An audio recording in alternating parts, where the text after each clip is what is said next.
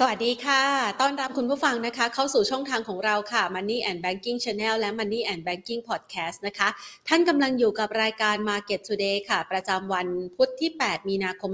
2566นะคะยอมรับเลยว่าตลาดหุ้นไทยในช่วงเวลานี้นะคะหลายๆคนบอกว่าเล่นยากนะคะเล่นยากก็คือเล่นยังไงให้ได้กำไรง่ายๆทำได้ยากเหลือเกินนะคะช่วงจังหวะเวลาที่ผ่านมาตลอดทั้งเดือนกุมภาพันธ์ต่างชาติเป็นผู้ที่ขายสุทธิอย่างต่อเนื่องแล้วก็ทำให้ตลาดหุ้นไทยในระดับที่สดใสตั้งแต่ระดับสักประมาณ 1,698 จุดในช่วงของต้นปีที่ผ่านมาเนี่ยนะคะก็ปรับลดระดับลงมาเรื่อยๆจนกระทั่งเมื่อวานนี้นะคะมีแรงซื้อกลับขานรับกับตัวเลขอัตราเงินเฟ้อของไทยที่ต่ำสุดในรอบ 13 เดือนที่ผ่านมาบวกขึ้นมาตอนปิดตลาดเนี่ยปรับตัวขึ้นมาได้สักประมาณ12จุดนะคะปรากฏว่ามาเมื่อค่ำคืนที่ผ่านมาค่ะหลังจากที่ตลาดไปคุยกันเรียบร้อยแล้วนะคะเงินเฟ้อไทยดีแต่ว่าเงินเฟ้อสหรัฐไม่ค่อยสู้ดีเมื่อค่ำคืนที่ผ่านมานะคะทางด้านของคุณเจอโรมพาเวลประธานธนาคารกลางของสหรัฐอเมริกานั้นก็มีถ้อยแถลงนะคะซึ่งเป็นนัดสำคัญที่นักลงทุนก็จับตาว่าทางด้านของคุณเจอโรมนั้นจะมีการพูดคุยในเรื่องนี้อย่างไรกันบ้างปรากฏว่าคุณเจอโรมพาเวลนะคะใช้เวทีในการที่จะแถลงนโยบายการเงินนะคะแล้วก็พูดถึงแนวโน้มการขึ้นอัตราดอกเบี้ยว่าน่าจะมีการขึ้นอัตราดอกเบี้ยต่อไปจนกว่าจะจัดการกับเงินเฟ้อได้เพราะเงินเฟ้อนั้นดูเหมือนว่าจะแก้ไขปัญหาณปัจจุบันนั้นทำได้ยากเหลือเกินนะคะดังนั้นนักลงทุนตีความค่ะตีความว่าตลาดตอนนี้เนี่ยนะคะเดิมทีคาดการณ์กันว่าขึ้นสักมีนานะคะแล้วก็พฤษภา2ครั้งปีนี้น่าจะพอตอนนี้ไม่แล้วนะคะตอนนี้มองไปไกลอีกหลายครั้งแล้วก็อาจจะไปสิ้นสุดที่ระดับอัตราดอกเบี้ยสักประมาณ 5.75% นะคะภาพดังกล่าวก็เลยเขย่าตลาดหรือว่าสินทรัพย์เสี่ยงทั่วโลกละค่ะไล่มาตั้งแต่ตลาดสหรัฐนะคะไปโซนยุโรปมายังเอเชียเช้าวันนี้และแน่นอนไทยก็โดนด้วยนะคะทำให้บรรยากาศการซื้อขายที่ปรับตัวค่อนข้างสดใสเมื่อวานที่ผ่านมาเป็นแท่งสีเขียวๆขึ้นมานี่นะคะก็รูดลงมานะคะมีแรงขายลงมาแต่อย่างน้อยนะคะในช่วงของครึ่งวันแรกอย่างน้อยก็ไม่ได้ปิดในระดับต่ำสุดนะคือมีแรงซื้อพยุงกลับคืนมานะคะอ่ะยังพอเป็นสีเขียวนะคะให้เราได้เห็นบ้างนะคะในจังหวะของตลาดหุ้นไทยในช่วงของการปิดตลาดภาคเที่ยงนะคะติดลบไปเนี่ยสูงสุดคือติดลบไป18จุดหลุดระดับ 1,600 ลงไปนะคะบางคนบอกว่าอุ๊ยพอหลุด1600มีขายตามแต่ว่าดูเหมือนว่าจะถูกหลอกหรือเปล่านะคะเดี๋ยวเรามาคอนเฟิร์มในเรื่องนี้กันนะคะคือบางคนอาจจะแบบมีจังหวะช็อตโพซิชันหรือเปล่านะคะแต่ว่าพอสุดท้ายแล้วเนี่ยนะคะหลุดไปที่1599ก็มีแรงซื้อกลับนะคะสุดท้ายปิดตลาดภาคเที่ยงค่ะที่ระดับ 1,610.25 จุดโชคดีเมื่อวานนี้บวกขึ้นมาก่อนเนาะนะคะก็เลยเป็นตัวหนึ่งที่แบบหนุนเอาไว้นะคะมูลค่าการซื้อขาย 32,50 ล้านบาทนะคะโดยเป็นการปรับลดลงไปในช่วงพักเที่ยง 8.26 จุด5อันดับหลักทรัพย์ที่มีความเคลื่อนไหวค่ะ5อันดับแรกนะคะกสิกรไทยปรับลดลง 2.13% AOT ปรับลดลง 0.36% บ้านปูขยับเพิ่มขึ้น 1.85% Advance ปรับลดลง 0.98% และปตท.สผ.ปรับลดลงไป 1.26% ค่ะไม่ใช่แค่ภาพการลงทุนในช่วงเวลานี้ที่ค่อนข้างผันผวนนะคะการลงทุนในรายหลักทรัพย์ก็ดูผันผวนเหมือนกันนะคะดังนั้นเดี๋ยววันนี้เนี่ยคือเริ่มทีเราก็มองว่าสัญญาณการปรับตัวเพิ่มขึ้นเมื่อวานนี้อาจจะเป็นสัญญาณคอนเฟิร์มนะคะในการขาขึ้นรอบใหม่ไหมและโอกาสของต่างชาติเนี่ยจะมองไทยกลับมาน่าสนใจหรือเปล่าเดี๋ยวเรามาถามประเด็นนี้นะคะวันนี้มีหลายคำถามนะคะที่อยากจะสอบถามนักวิเคราะห์กันนะคะก่อนอื่นขอขอบพระคุณผู้ใหญ่ใจดีที่ให้การสนับสนุนรายการของเราค่ะบริษัทเมืองไทยประกันชีวิตจำกัดมหาชนนะคะและเพื่อให้คุณผู้ชมได้มีโอกาสในการนำเอาข้อมูลไปตัดสินใจในด้านการลงทุนงั้นอย่ารอช้าค่ะวันนี้เรานัดหมายไว้นะคะพูดคุยกันกับคุณณัฐ ตรีภูลสุขนะคะผู้ช่วยผู้อำนวยการฝ่ายวิเคราะห์หลักทรัพย์จากบริษัทหลักทรัพย์หยวนต้าประเทศไทยค่ะสวัสดีค่ะคุณณัฐค่ะสวัสดีครับสวัสดีครับคุณแทนครับยังยิ้มได้อยู่นะคะสำหรับตลาดหุ้นไทยวันนี้ใช่ไหมคะ ผมว่าภาพในช่วงสักประมาณ 11 โมงเนี่ยตลาดหุ้นไทยเราดูดีขึ้นเยอะนะครับจากตอนแรกเนี่ยลงไปหลุด 1,604 จุดแต่กลับขึ้นมาปิดอยู่ที่บริเวณสัก 1,610 จุดได้นะครับแล้วก็จะเห็นชัดๆเลยเนี่ยก็คือหุ้นในกลุ่มโดเมสติกครับคุณแพนค่อนข้างแข็งแกร่งขึ้นมาในหลายๆตัวเหมือนกันครับ คือจริงๆแล้วเนี่ยนะคะมันมีบางจังหวะที่หลุดระดับ 1,600 จุดลงไปคิดว่าจะเอาไม่อยู่ซะแล้วนะคะ 1,600 จุดเนี่ยยังเป็นแนวรับที่แข็งแกร่งหรือเปล่าเพราะว่ามันจ่อหลุดหลายรอบแล้วอะค่ะครับผมจริงๆในมุมมองของผมเนี่ยผมคิดว่าโอกาสที่จะหลุด 1,600 จุดแบบหลุดไปเลยแล้วก็ลงไปแรงๆเนี่ยผมมองว่ามีค่อนข้างน้อยนะครับหลักๆเลยคือผมว่าทุกคนเห็นภาพเดียวกันคือภาพเศรษฐกิจไทยในไตรมาสหนึ่งเนี่ยฟื้นตัวขึ้นมาค่อนข้างชัดไม่ว่าจะเป็นเรื่องของการบริโภคในประเทศหรือจะเป็นเรื่องของนักท่องเที่ยวที่เราเริ่มเห็นนักท่องเที่ยวกลับมาค่อนข้างเยอะแล้วนะครับโดยเฉพาะแถวๆออฟฟิศผมบิ๊กซีเนี่ยตอนเช้าก่อนห้างเปิดเราเห็นคนจีนมาต่อคิวรอเข้าห้างกันแล้วนะครับดังนั้นภาพรวมเศรษฐกิจของไทยที่ค่อนข้างแข็งแกร่งเนี่ยน่าจะมาซัพพอร์ตตัวแนวรับบริเวณ 1,600 จุดได้ดีครับนะคะช่วงนี้นะคะนักท่องเที่ยวกลับคืนมานะคะเมื่อสักครู่นี้คุณนัทบอกว่าแถวๆบิ๊กซีนี่คือบิ๊กซีตรงย่านพระพรหมตรงเอราวัณนะคะตรงข้ามเซ็นทรัลเวิลด์แถวพระราม9นี่เขาก็มีเหมือนกันนะคะนี่ขิงกลับ นะคะมาดูต่อนะคะถ้าหากว่าเป็นภาพแบบนี้แล้วเนี่ยแสดงว่าเศรษฐกิจไทยเนี่ยยังพอจะยันดัชนีตลาดหุ้นไทยเอาไว้ได้ที่ 1,600 จุดนี่ถือว่าถูกหรือเปล่าคะจริงๆถ้าไปมองในแง่ของ valuation เองเนี่ยอยู่ในระดับที่เรียกว่าไม่ได้ถูกแล้วก็ไม่ได้แพงละกันครับคือตอนนี้EPS ตลาดเราผมเตรียมสไลด์มาเดี๋ยวขออนุญาตนะครับค่ะโอเคตัว EPS ของตลาดเราเนี่ยอยู่ที่ประมาณสัก103บาทต่อหุ้นนะฮะแต่ว่าเดี๋ยวนะครับขอเปิดไปเลย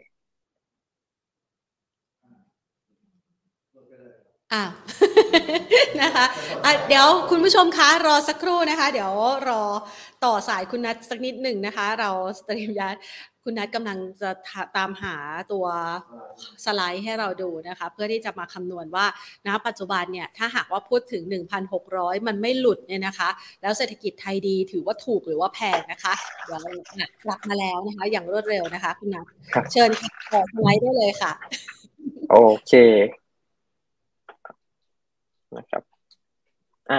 อันนี้ได้ยินเสียงผมไหมครับได้ยินเสียงชัดเจนค่ะโอเคโอเคสไลด์เห็นนะคะสไลด์ยังไม่มาค่ะสักครู่นะคะครับผม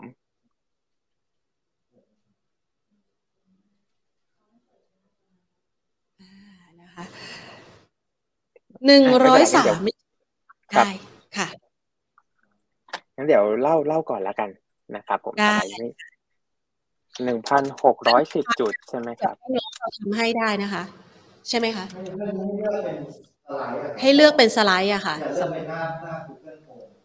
ให้เลือกเป็นสไลด์อย่างGoogle Chromeค่ะครับแล้วก็ต้องเป็นการอัปโหลดไฟล์ขึ้นมาเนาะใช่ค่ะใช่ค่ะพออัปโหลดขึ้นมาปุ๊บเดี๋ยวเราทีมงานเราจัดการสอยต่อได้เลยอ้วนท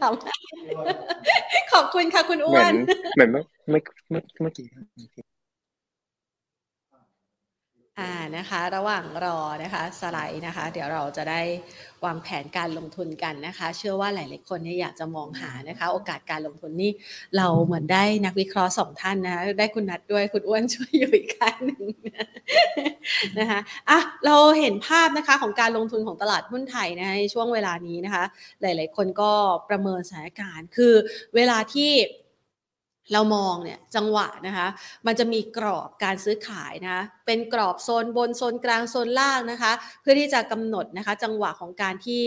เราจะเข้าลงทุนเวลาที่ก่อนหน้านี้เนี่ยตลาดหุ้นไทยอยู่สักประมาณโซน 1,698 นะคะมันอยู่โซนบนเขาเรียกว่ากรอบบนนะคะกรอบบนเนี่ยไอ้คันจะไปซื้อต่อมันก็ไม่รู้ว่ามันจะขึ้นไปอีกเท่าไหร่นะคะแต่พอมันลงมาอยู่กรอบโซนลงมากลางๆสักหน่อย 1,650 จุดหรือว่า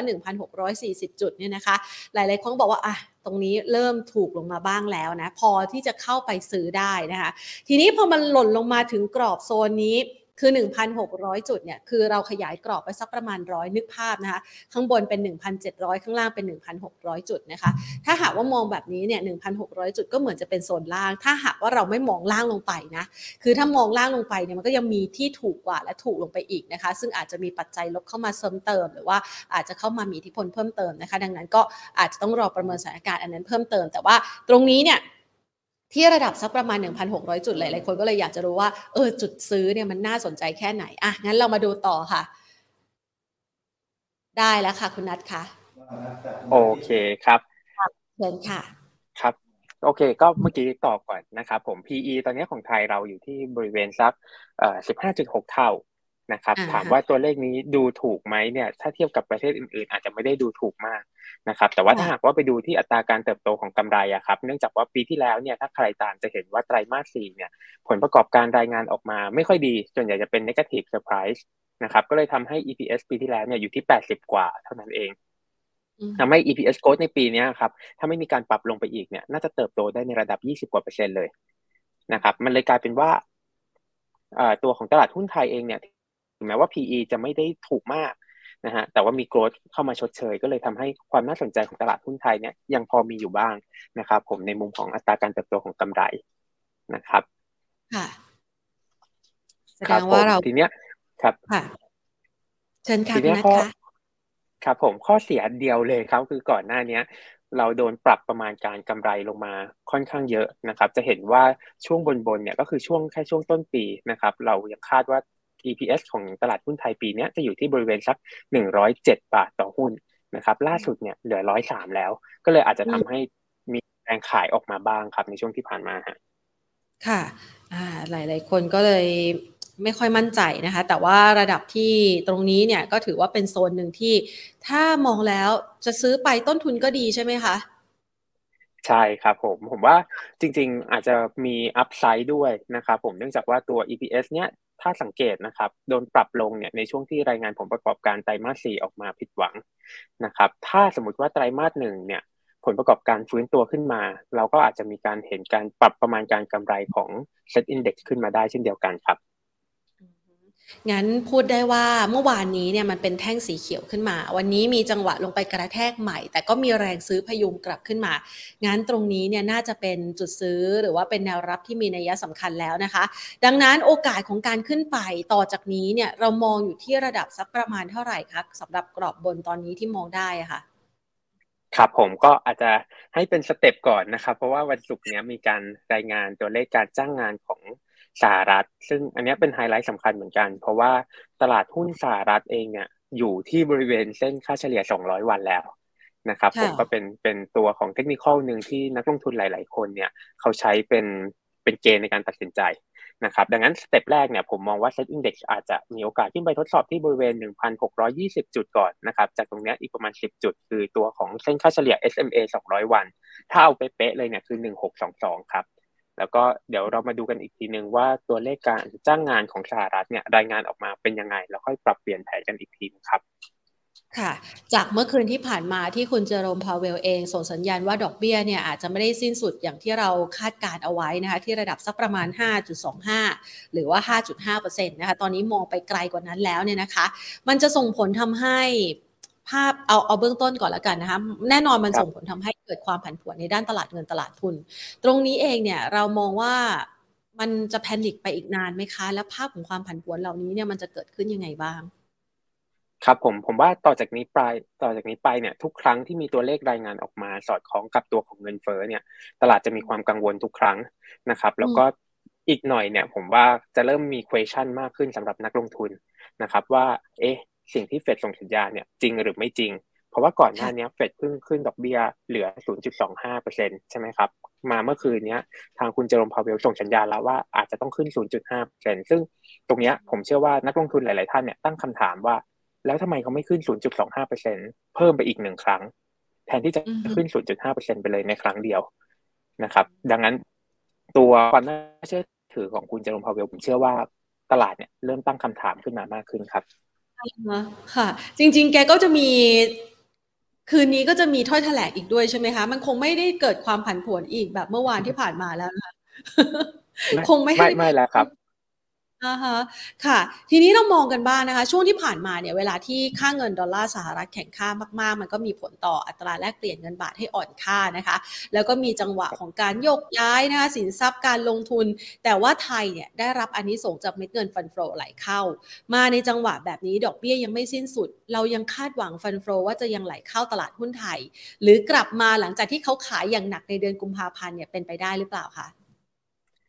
จริงๆมีความเป็นไปได้นะครับผมแต่ว่าผมยังไม่อยากให้คาดหวังฟันโฟจากต่างชาติในเร็วๆนี้นะครับผมมีเตรียมสไลด์มาอันนึงครับคือเป็นตัวสถิตินะครับก่อนการเลือกตั้งเส้นสีส้มเนี่ยจะเป็นตัวของกระแสเงินทุนต่างชาตินะครับเส้นสีฟ้าเนี่ยจะเป็นตัวของกระแสเงินทุนของกองทุนในประเทศนะครับจะเห็นว่าจริงๆแล้วเนี่ยก่อนเลือกตั้งหลายๆครั้งอันนี้เป็นค่าเฉลี่ย5ครั้งหลังสุดนะครับผมเอามาเฉลี่ยรวมกันเราจะเห็นว่าตัวของนักลงทุนต่างชาติเนี่ยมักจะขายก่อนเลือกตั้งแล้วไปซื้อหลังจากเห็นความชัดเจนเรื่องของผลการเลือกตั้งนะครับหรืออธิบายง่ายๆก็คือถ้าเกิดจัดตั้งรัฐบาลขึ้นมาได้เมื่อไหร่เนี่ยฟันโฟของต่างชาติพร้อมที่จะไหลเข้าทันทีนะครับดังนั้นผมมองว่าระยะสั้นเนี้ยฟันโฟอาจจะยังไม่ได้ชัดเจนมากว่าจะไหลเข้ามาเร็วๆแรงๆนะครับแต่ว่าหลังเลือกตั้งไปถ้าหากจัดตั้งรัฐบาลได้เร็วเนี่ยผมว่าตรงเนี้ยมีความเป็นไปได้ค่อนข้างสูงครับค่ะดังนั้นช่วงเวลานี้อาจจะใช้เป็นโอกาสในการที่จะดักฟันโฟได้ไหมคะเรามองยังไงบ้างอะค่ะครับผมได้ครับผมจริงๆแล้วก็หัวข้อมาเนี่ยค่อนข้างน่าสนใจเลยนะครับผมแล้วก็ผมเลยไปทำข้อมูลมาเพิ่มเติมด้วยครับว่าเอ๊ะแล้วอย่างเงี้ยถ้าสมมติว่าเราจะดักฟันโฟก็คือฟันโฟเนี่ยเรามองว่าจะเข้าหลังเลือกตั้งใช่ไหมครับเราก็ไปดูครับว่ากลุ่มไหนจะเอาเพอร์ฟอร์มหลังเลือกตั้งนะครับเราจะเห็นเด่นๆเลยเนี่ยจะมีตัวของproperty นะครับผมคือเส้นที่2นะครับดูจากหลังเส้นปะไปนะครับเส้นปะเนี่ยคือวันที่เลือกตั้งพอดีนะครับผม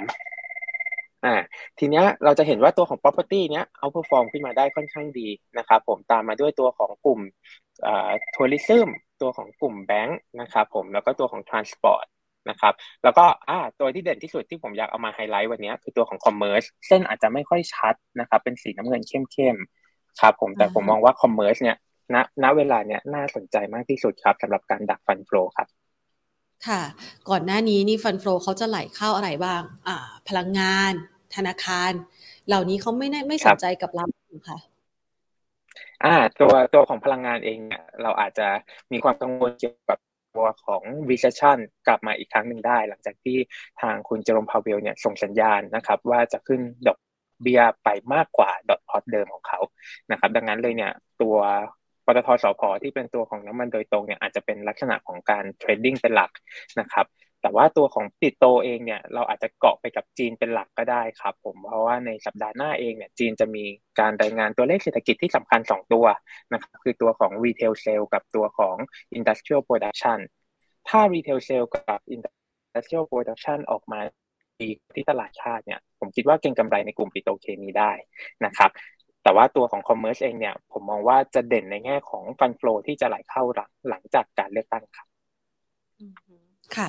อย่างกลุ่มธนาคารล่ะคะก่อนหน้านี้เป็นเป้าหมายว่าธนาคารเนี่ยมันก็จะเป็นตัวสะท้อน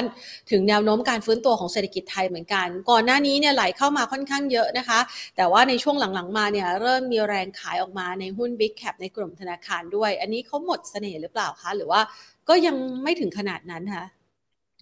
จริงๆมีเสน่ห์ที่สำคัญที่นักลงทุนรอกันอยู่เลยคือตัวของการจ่ายเงินปันผลนะครับสำหรับตัวของ K Bank แล้วก็ SCBนะครับดังนั้นเนี่ยผมว่าตัวปันผลเองเนี่ยจะเอาเข้ามาช่วยจำกัดตัวของดาวไซด์ได้ค่อนข้างดีเหมือนกันครับสำหรับ K-Bank กับ SCB แต่ตัวของ BBL เองเนี่ยถึงแม้ว่าทุกอย่างจะดูดีหมดเลยนะครับคุณแผนไม่ว่าจะเป็นตัวของ NPL ไม่ว่าจะเป็นตัวของ Loan Growth นะครับแต่ว่าราคาเนี่ยถูกลงโทษลงมาค่อนข้างเยอะด้วยเหตุผลแบบเบสิกมากครับคือหุ้นอยู่ข้างบนแล้วก็คนที่อยากที่จะล็อกโปรฟิตหลังจากที่ตลาดลงมาเขาก็เลยเลือกขายหุ้นอยู่ข้างบนลงมาก่อนก็เลยทำให้มีแรงขายออกมาบ้างแต่ว่าผมมองว่าหาจังหวะทยอยสะสมได้ถ้าหากว่าตัวของ BBL ลงมานะครับผมมองกรอบเนี่ยอาจจะอยู่ที่บริเวณสัก152บาทถึง155บาทบริเวณเนี่ยก็น่าสนใจที่จะเข้าไปสะสมรอบใหม่สำหรับ BBL นะครับทีนี้ถ้า looking forward ต่อว่าทำไมถึงมีแรงขายออกมาเยอะสำหรับกลุ่มธนาคารนะครับ เราถ้าเราจำกันได้ก็คือแรงขายเนี่ยเริ่มออกมาตั้งแต่ตอนที่ K-Bank รายงานผลประกอบการออกมาแล้วก็ NPL เนี่ยสูงกว่าที่ตลาดคาดนะครับผมแล้วก็มีการตั้งสำรองเพิ่มเติมเข้ามาตรงเนี้ยอาจจะต้องติดตามต่อครับว่าในไตรมาส1เนี่ยแนวโน้มการตั้งสำรองจะยังคงเพิ่มขึ้นอยู่ไหมหรือว่าจะตั้งสำรองออกมาต่ำกว่าที่ตลาดคาดแล้วแนวโน้ม NPL จะเป็นยังไงต่อนะครับผมซึ่งถ้าตรงเนี้ยเป็นจุดต่ำสุดไปแล้วก็คืองบไตรมาส4เป็นจุดต่ำสุดไปแล้วเนี่ยผมมองว่าหลังจากนี้ไปก็เป็นไปได้ครับที่ราคาหุ้นกลุ่มธนาคารจะฟื้นตัวขึ้นมาครับนะคะงั้นเดี๋ยวถามคำถามนี้จากคุณผู้ชมเลยแล้วกันนะคะคุณผู้ชมบอกว่าตอนนี้เนี่ยถ้าจะยังลงทุนในหุ้นกลุ่มแบงค์สัก 50% ของพอร์ตยังทันไหมคะครับผมจริงๆถ้าส่วนตัวผมอาจจะยังไม่ได้อยากให้ใส่น้ำหนักถึงขนาด 50% ของพอร์ตนะครับถ้าจะใส่น้ำหนักจริงๆเนี่ยผมยังคงชอบกลุ่มคอมเมอร์สมากที่สุดอยู่นะครับขออธิบายตัวของกลุ่มคอมเมอร์สก่อนแล้วเดี๋ยวกลับมาที่ธนาคารอีกทีนึงนะครับตัวกลุ่มคอมเมอร์สมีอะไรเด่นบ้างนะครับหนึ่งเลยเนี่ยคือไม่ว่าจะเป็นตัวของ CP All ไม่ว่าจะเป็นตัวของ BJC เนี่ยได้ประโยชน์จากตัวนักท่องเที่ยวต่างชาตินะครับซึ่งเดือนนี้เราอาจจะได้เห็นนักท่องเที่ยวเข้ามาไทยเนี่ยแต่3ล้านรายนะครับมีความเป็นไปได้นะครับแล้วก็ตัวของค่าไฟที่มีโอกาสที่จะปรับตัวลงซึ่งทั้งเซเว่นเองหรือว่าตัวของบิ๊กซีเองเนี่ยมีการเปิดแอร์เปิดไฟทั้งวันอยู่ละนั้นถ้าเกิดมีการปรับค่าไฟลงแน่นอนว่าต้นทุนของเขาจะปรับลงด้วยเช่นเดียวกันนะครับ3เลยเนี่ยคือตัวของการบริโภคในประเทศที่ฟื้นตัวผมเชื่อว่าทุกคนเห็นภาพนี้ค่อนข้างชัดเจนนะครับผมด้วย3เหตุผลหลักๆเนี้ยผมเลยมองว่าโอเคคอมเมอร์สเนี่ยมีความเป็นไปได้ค่อนข้างมากที่จะเอาท์เพอร์ฟอร์มตลาดในช่วงเนี้ยไปจนถึงหลังการเลือกตั้งไปเลย1เดือนนะครับทีนี้กลับมาที่กลุ่มของธนาคารเนี่ยณวันนี้ครับคือเป็นตัวจำกัดดาวไซด์ที่ดีเพราะว่ามีตัวของเงินปันผลที่ประกาศออกมาแล้วก็รอจ่ายอยู่นะครับแต่ว่าหลังเงินปันผลไปเนี่ยคนน่าจะไปรอลุ้นตัวของการรายงานผลประกอบการไตรมาส1ซึ่งถ้ารายงานออกมาแล้วมีความกังวลเกี่ยวกับตัว NPL หรือการตั้งสำรองอยู่เนี่ยก็มีความเป็นไปได้เหมือนกันครับที่นักลงทุนอาจจะมีการทริมขายออกมาได้อีกรอบนึงเช่นเดียวกันครับค่ะงั้นเราไปดูต่อนะคะหลังจากที่เรามองในกลุ่มคอมเมอร์สไปแล้วนะคะกลุ่มธนาคารไปแล้วกลุ่มอื่นๆที่เป็นเป้าหมายสำคัญต่อไปเรามองยังไงบ้างคะครับผมหลักๆเลยเนี่ยยังเน้นในกลุ่มของ domestic play เป็นหลักนะครับผมโดยเฉพาะตัวของ AOT ที่เป็นหุ้นขนาดใหญ่ถ้าหากว่าดูชาร์ตเนี่ยจะเห็นว่า AOT เนี่ยปรับตัวลดลงมาเยอะมากนะฮะคุณแทนตั้งแต่จุดสูงสุดเนี่ยประมาณสัก76.50 บาทช่วงปลายปีที่แล้ว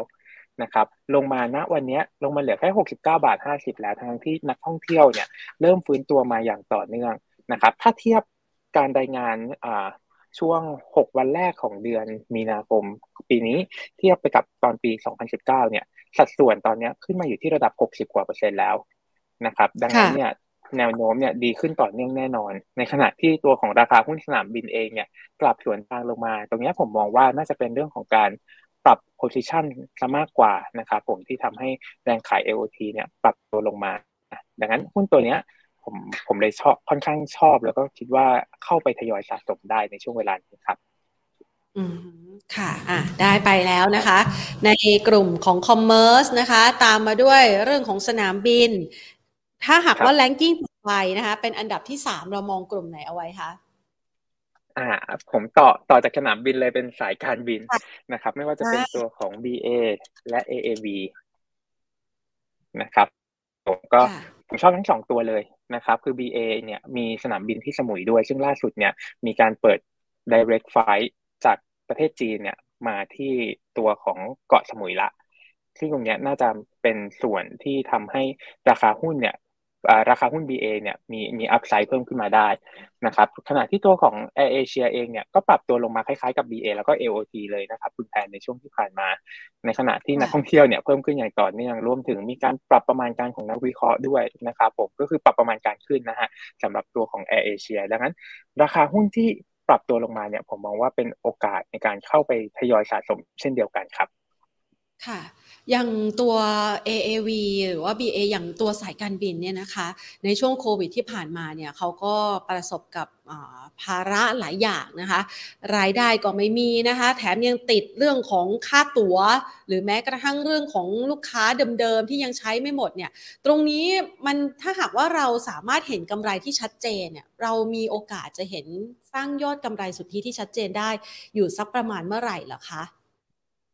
ครับผมว่าตัวเลขที่ชัดเจนน่าจะเห็นในไตรมาส 4ซึ่งจะเป็นไฮซีซั่นอีกรอบหนึ่งแต่ว่าแน่นอนครับว่าตลาดหุ้นเนี่ยเล่นบนอนาคตเมื่อไหร่ก็ตามที่เราเห็นนักท่องเที่ยวเพิ่มขึ้นมาอย่างต่อเนื่องหรือไปซักประมาณสัก70หรือ 80% ของปี2019หรือก่อนโควิดเนี่ยผมเชื่อว่านักลงทุนจะมาให้ความสำคัญกับหุ้นกลุ่มนี้อีกรอบนึงซึ่งคำถามคือเมื่อไหร่ที่จะเห็น 70-80% ใช่ไหมครับผมมองว่าสักเดือน5เดือน6เนี่ยมีลุ้นละเพราะว่าเดือน3เนี่ยช่วงต้นเดือนเนี่ยก็รายงานออกมา60%แล้วครับค่ะงั้นเราไปต่อนะคะวันนี้มีมากลุ่มกี่ตัวคะเพราะว่าเราจัดไปนะไล่ให้คุณผู้ชมก่อน CP All BJC นะคะ AOT BA AAV แล้วนะคะครับผมส่วนของเทรดดิ้งระยะสั้นกันบ้างนะครับเราจะเห็นตัวของราคาน้ำมันที่ปรับตัวลงมานะครับเมื่อคืนนี้รวมถึงตัวของเศรษฐกิจจีนที่จะมีการรายงานตัวเลขเศรษฐกิจที่สำคัญอาทิตย์หน้านะครับก็เลยจะย้อนกลับมาที่ตัวกลุ่ม anti commodity กับตัวของกลุ่มปิโตรเคมีซึ่งสามารถเทรดดิ้งเก็งกำไรได้นะครับภายใต้สมมติฐานว่าอาทิตย์หน้าเนี้ยผมมองว่าตัวเลขเศรษฐกิจจะรายงานออกมาค่อนข้างดีนะครับทั้งตัวของ Industrial Production แล้วก็ตัวของ Retail Sale ดังนั้นตัวแรกก่อนเลยเนี่ยเป็นตัวที่ได้ประโยชน์จากราคาน้ำมันที่ปรับตัวลงคือตัวของ SCB นะครับ SCB Packaging เนี่ยตัวรายงานผลประกอบการไตรมาส 4ออกมาค่อนข้างน่าผิดหวังนะครับแต่ว่าต้นทุนของเขาเนี่ยไปลิงก์กับตัวของราคาน้ำมันค่อนข้างเยอะซึ่งเราจะเห็นว่าราคาน้ำมันเนี่ยปรับตัวลงมาจากจุดสูงสุดค่อนข้างมากแล้วนะครับดังนั้นหลังจากนี้ไปเนี่ยผมมองว่าตัวสต็อกของเขาที่เป็นต้นทุนเนี่ยจะเริ่มหมุนละเป็นสต็อกรอบใหม่แล้วต้นทุนของเขาเนี่ยจะเริ่มทยอยปรับตัวลงอย่างต่อเนื่องในขณะที่ดีมานด์จากฝั่งจีนเองเนี่ยก็มีแนวโน้มที่จะเพิ่มขึ้นด้วยนะครับก็เลยทำให้เรามองว่ามีความเป็นไปได้ค่อนข้างมากครับที่ SCGP เนี่ยอาจจะมีกำไรที่ดีขึ้นทั้งในแง่ของ margin แล้วก็ในแง่ของยอดขายนะครับค่ะส่วนอีกหนึ่งตัวจากกลุ่มของปิโตรเคมีนะครับผมแน่นอนว่าเมื่อดีมานด์จีนเพิ่มขึ้นสิ่งที่จะตามมาคือสเปรดปิโตรเคมีที่มีแนวโน้มฟื้นตัวขึ้นนะครับสองตัวที่ผมตามดูอยู่ในช่วงนี้แล้วก็ผมค่อนข้างชอบคือตัวของ IRPC กับปตท GC ครับก็จะเป็นการเทรดดิ้งระยะสั้นครับค่ะดูราคากันสักหน่อยนะคะอย่าง IRPC นี่ราคาก็ลงมาอยู่ในโซนล่างๆเรียกว่าต่ำมากนะคะเราแนะนำในการเก็งกำไรยังไงบ้างคะครับผมก็อาจจะรอจังหวะเข้าจริงๆบริเวณเนี้ยผมว่าเข้าได้เลยนะครับ 2.90 แล้วก็ถ้าหากว่าหลุด 2.86 ไปเนี่ยอาจจะต้อง stop loss นะครับถ้าทะลุขึ้นไปยืนเหนือ 2.96 เนี่ยอาจจะ let profit run ขึ้นไปลุ้นแถวๆซับ 3.4 สตางค์ได้เลยครับค่ะ PTTGC ล่ะคะครับผมปตท GC นะครับผมก็บริเวณนี้ก็มองว่าเข้าสะสมได้เลยเช่นเดียวกันนะครับจะเห็นว่าหุ้นค่อนข้างต่ำอยู่แล้วปรับตัวลงมาค่อนข้างเยอะอยู่แล้วนะครับผมแต่ถ้าว่าหลุด 46.50 เนี่ยอาจจะพิจารณาเรื่องของการ stop loss เข้ามานะครับแนวต้านระยะสั้นอยู่ที่บริเวณสัก 48.50 ถ้าหากทะลุขึ้นไปได้เราอาจจะขึ้นไปลุ้นบริเวณ 50 บาทได้เช่นเดียวกันครับค่ะนะคะให้คุณผู้ชมเอาไว้นะคะสำหรับลงทุนนะคะรอรับฟันโฟต่างชาตินะคะก็คือกลุ่มที่เมื่อสักครู่นี้นะคะช่วงต้นได้แนะนำกันไปถ้าหากว่าลงทุนระยะยาวนี้วางแผนให้นักลงทุนลงทุนอยู่ในกรอบสักระยะเวลาประมาณกี่เดือนคะครับผมก็อาจจะมองไปถึงสักวันนี้ไปถึงประมาณเดือน6นะครับก็ประมาณสัก3เดือนก็คือหลังการเลือกตั้งประมาณ30วันนะครับผมขออนุญาตแชร์สไลด์เป็นเรื่องของสถิติการเลือกตั้งอีกครั้งนึงนะครับผมจะเห็นว่าอันเนี้ยผมเอา index มาแล้วก็เริ่มต้นจากที่100นะครับ5ครั้งหลังสุดมาเฉลี่ย45วันก่อนการเลือกตั้งเราจะเห็นว่าก่อนเลือกตั้งเนี้ยเราไม่ได้เห็นเทรนด์ของตลาดที่ชัดเจนนักนะครับแต่ว่าหลังเลือกตั้งไปเนี่ยครับประมาณสัก15วันทำการอันนี้เป็น15วันทำการนะครับผมคร่าวๆก็จะประมาณสัก3สัปดาห์หรืออาจจะไปถึง20วันทำการก็คือประมาณสัก1เดือนเนี่ยตลาดหุ้นไทยปรับตัวขึ้นได้ค่อนข้างดีนะครับผมดังนั้น ดังนั้นณวันนี้ถ้าสมมติว่าเราจะทยอยสะสมไปเนี่ยผมมองว่าจังหวะที่ดีในการเทคโปรฟิตรอบนึงเนี่ยคือหลังจากการเลือกตั้งไปแล้วประมาณสัก1เดือนครับผมก็ให้คุณผู้ชมเอาไว้นะ3เดือนนะคะสำหรับการลงทุนในกลุ่มที่เป็นเป้าหมายของต่างชาตินะคะส่วนการเก็งกำไรระยะสั้นนี่อย่างเทรดดิ้งในกลุ่มเทรดดิ้งเนี่ยนะคะเราแนะนำให้อยู่ในกรอบระยะเวลาอยู่สักประมาณเท่าไหร่คะหรือว่าได้กำไรสักกี่ช่องดีก็ออกแล้วเราแนะนำยังไงคะจริงผมตั้งเป็นตัวของเซตก่อนละกันนะครับผมถ้าหากว่าเซตขึ้นไปที่บริเวณสัก 1,622 จุดหรือสักประมาณ 1,620 จุดแล้วไม่สามารถยืนได้หรือไม่สามารถทะลุขึ้นไปได้เนี่ยบริเวณนั้นเองเราอาจจะ take profit ก่อนรอบนึงแล้วรอดูนะครับกลยุทธ์ก็คือรอดูเพราะว่าช่วงนี้จะต้อง play safe เป็นหลักถ้าหากว่าเราดูปุ๊บสมมุตินะฮะวันนี้ขึ้นไปบริเวณสัก 1,620 จุดแล้วก็เอ๊ะมีแรงขายออกมาเราอาจจะขายตามไปก่อนแล้วก็ถ้าหากทะลุขึ้นไปได้เราค่อย follow buy ใหม่นะครับหรือถ้าสมมติทะลุไม่ได้แล้วย่อกลับลงมาบริเวณ 1,600 แล้วก็อาจจะเป็นเทรดดิ้งไปอีกรอบหนึ่งโดยที่ stop loss ถ้าหากหลุด 1,600 ลงมานะครับผมค่ะนะคะให้เป็นกรอบการลงทุนเอาไว้นะคะช่วงนี้อาจจะเก็งกำไรในกรอบกันไปก่อนนะคะรอดูสัญญาณต่างๆให้ชัดเจนสักประมาณวันศุกร์นี้ตัวเลขนอนฟาร์มออกมานะคะคอนเฟิร์มเกี่ยวกับทิศทางอัตราดอกเบี้ยของสหรัฐอเมริกาใช่ไหมคะคุณนัทแล้วค่อยมาคุยกันใหม่กับภาพรวมการลงทุนของตลาดหุ้นไทยนะคะใช่ครับผมตามนั้นเลยฮะค่ะคุณนัทคะถ้าหากว่าพูดอย่างนี้ดีกว่านะคะสำหรับช่วงเวลานี้เนี่ยที่มันลงมาอยู่ในโซนล่างนักลงทุนที่มีของอยู่หรือยังไม่มีพอร์ตคือพอร์ตเนี่ยไม่มีของกับมีของเนี่ยนะคะแนะนำในการจัดสรรพอร์ตยังไงบ้างคะอาจเป็นคำถามทิ้งท้ายค่ะครับผมเอาสำหรับคนไม่มีพอร์ตไม่มีหุ้นในพอร์ตก่อนละกันนะครับอันนี้จะปรับพอร์ตง่ายหน่อยก็คือถ้าหากอยากลงทุนจริงๆเนี่ยผมแนะนำว่าทยอยเข้านะครับอย่าเข้าไม้ใหญ่มากแล้วก็เน้นตัวของ domestic play เป็นหลักนะครับไม่ว่าจะเป็น CP All BJC AOT หรือสายการบินก็ตามนะครับแต่สำหรับคนที่มีพอร์ตอยู่ต้องกลับมาดูพอร์ตเราละว่าพอร์ตของเราเนี่ยอยู่ในหุ้นกลุ่มไหนเป็นหลักถ้าหากว่าอยู่ในกลุ่มของ global play เราอาจจะต้องรอลุ้นนะครับไม่ว่าจะเป็นตัวเลขการจ้างงานสหรัฐหรือว่าจะเป็นเรื่องของการรายงานเศรษฐกิจของจีนสองตัวนี้จะเป็นปัจจัยหลักเลยที่จะ drive ราคาหุ้นในกลุ่ม global play นะครับแล้วก็หลังจากนั้นไปเนี่ยเราต้องเริ่มพิจารณาปรับพอร์ตละถ้าหากว่าตัวของตัวเลขเศรษฐกิจจีนออกมาดีแล้วกลุ่มปิโตรเคมีฟื้นขึ้นมาหรือ global play ฟื้นขึ้นมาเนี่ยแล้วเรามีสัดส่วนหุ้นนี้ในพอร์ตเยอะเราอาจจะต้องพิจารณาลดสัดส่วนลงมาบ้างนะครับผมแล้วก็มีสัดส่วนของเงินสดเยอะหน่อยนะครับสำหรับใครที่ aggressive หน่อยอาจจะมีสัก 20% นะครับแต่ถ้าว่าใครที่ defensive หน่อยก็อาจจะมีสัก 40-50% ในพอร์ตเพื่อ play safe ไปก่อนครับนะคะจะได้นำไปเป็นคำแนะนำในการจัดสรรพอร์ตการลงทุนกันนะคะและคำถามสุดท้ายนะคะคุณผู้ชมฝากมาถามนะคะอยากจะรบกวนคุณนัทช่วยดูนะคะตัวซัสโก้ให้หน่อยค่ะซัสโก้นะคะคุณผู้ชมบอกว่าตอนนี้เนี่ยทั้งสัญญาณสโตแล้วก็ MACD นะคะมีสัญญาณ Bullish Divergence ถือว่าน่าสนใจไหมแอบดูบ้างผมอาจจะไม่ได้ใช้ stochastic นะครับแต่ว่าผมดูในแง่ของ RSI เองก็ดูดีนะครับ MACD เองก็ดูดีตัวของ price ตัวของราคาเองเนี่ยก็ดูดีเหมือนกันนะครับผมให้เป็นกรอบเอาไว้ละกันถ้าหากว่าหลุด3.90 บาทมาเนี่ยอาจจะ lock in profit ไปก่อนนะครับแต่ถ้าหากว่ายังไม่มีของเนี่ยอาจจะรอซื้อตอนที่ราคาหุ้นเนี่ยถ้ามีการย่อลงมาบริเวณสัก 3.90 แล้วไม่หลุดยืนได้เนี่ยผมว่าบริเวณนั้นเนี่ยน่าสนใจในการเข้าสะสมเช่นเดียวกันครับโอเคได้เลยค่ะวันนี้ต้องขอบคุณคุณนัทมากเลยนะคะมาให้ไอเดียแล้วก็คำแนะนำในการลงทุนกับเรานะคะขอบคุณมากค่ะครับผมขอบคุณครับคุณนัทนะคะจากหยวนต้าประเทศไทยนะคะคุณนัทตรีภูลสุขนะคะผู้ช่วยผู้อำนวยการฝ่ายวิเคราะห์หลักทรัพย์จากบริษัทหลักทรัพย์หยวนต้าประเทศไทยนะคะก็มาแนะนำกันค่ะคือเวลาที่เราจะหาโอกาสการลงทุนในช่วงเวลาที่ตลาดหุ้นไทยอยู่ในโซนล่างๆแบบนี้นะคะก็ต้องมองหาไอเดียนะคะที่อาจจะเป็นการลงทุนระยะยาวหน่อยเพื่อที่จะดักรอเขาเรียกว่าดักรอนะคะดักรอให้บรรยากาศต่างๆเป็นใจนะคะพอเราจะดูว่าหุ้นที่มันอยู่ในราคาที่ถูกและดีเนี่ยนะคะมันจะมีธีมอะไรที่น่าสนใจในการลงทุนบ้างนะคะสิ่งหนึ่งที่ต้องยอมรับเลยว่าตลาดหุ้นไทยในช่วงที่ผ่านมาเจ้าภาพหลักๆก็เป็นนักลงทุนต่างชาตินะคะวันนี้ก็เลยจะมาลองถอดรหัสถ ร์ตความคิดของเขาดูว่าถ้าหากว่ามองในสายตาต่างชาติเนี่ยเขาจะเห็นอะไรในตลาดหุ้นไทยแล้วก็เป็นเป้าหมายในครั้งถัดไปนะคะซึ่งคุณนัทก็ไฮไลท์ครีมนะคะเป็นอุตสาหกรรมชั้นครีมหรือว่าชั้นหัวกระทินะคะที่น่าจะเป็นเป้าหมายสำหรับการผลักดันการเติบโตหรือว่าเป็นเป้าหมายในการที่จะเข้ามาลงทุนนะคะล้อไปตามทิศทางเศรษฐกิจไทยที่ฟื้นตัวในปี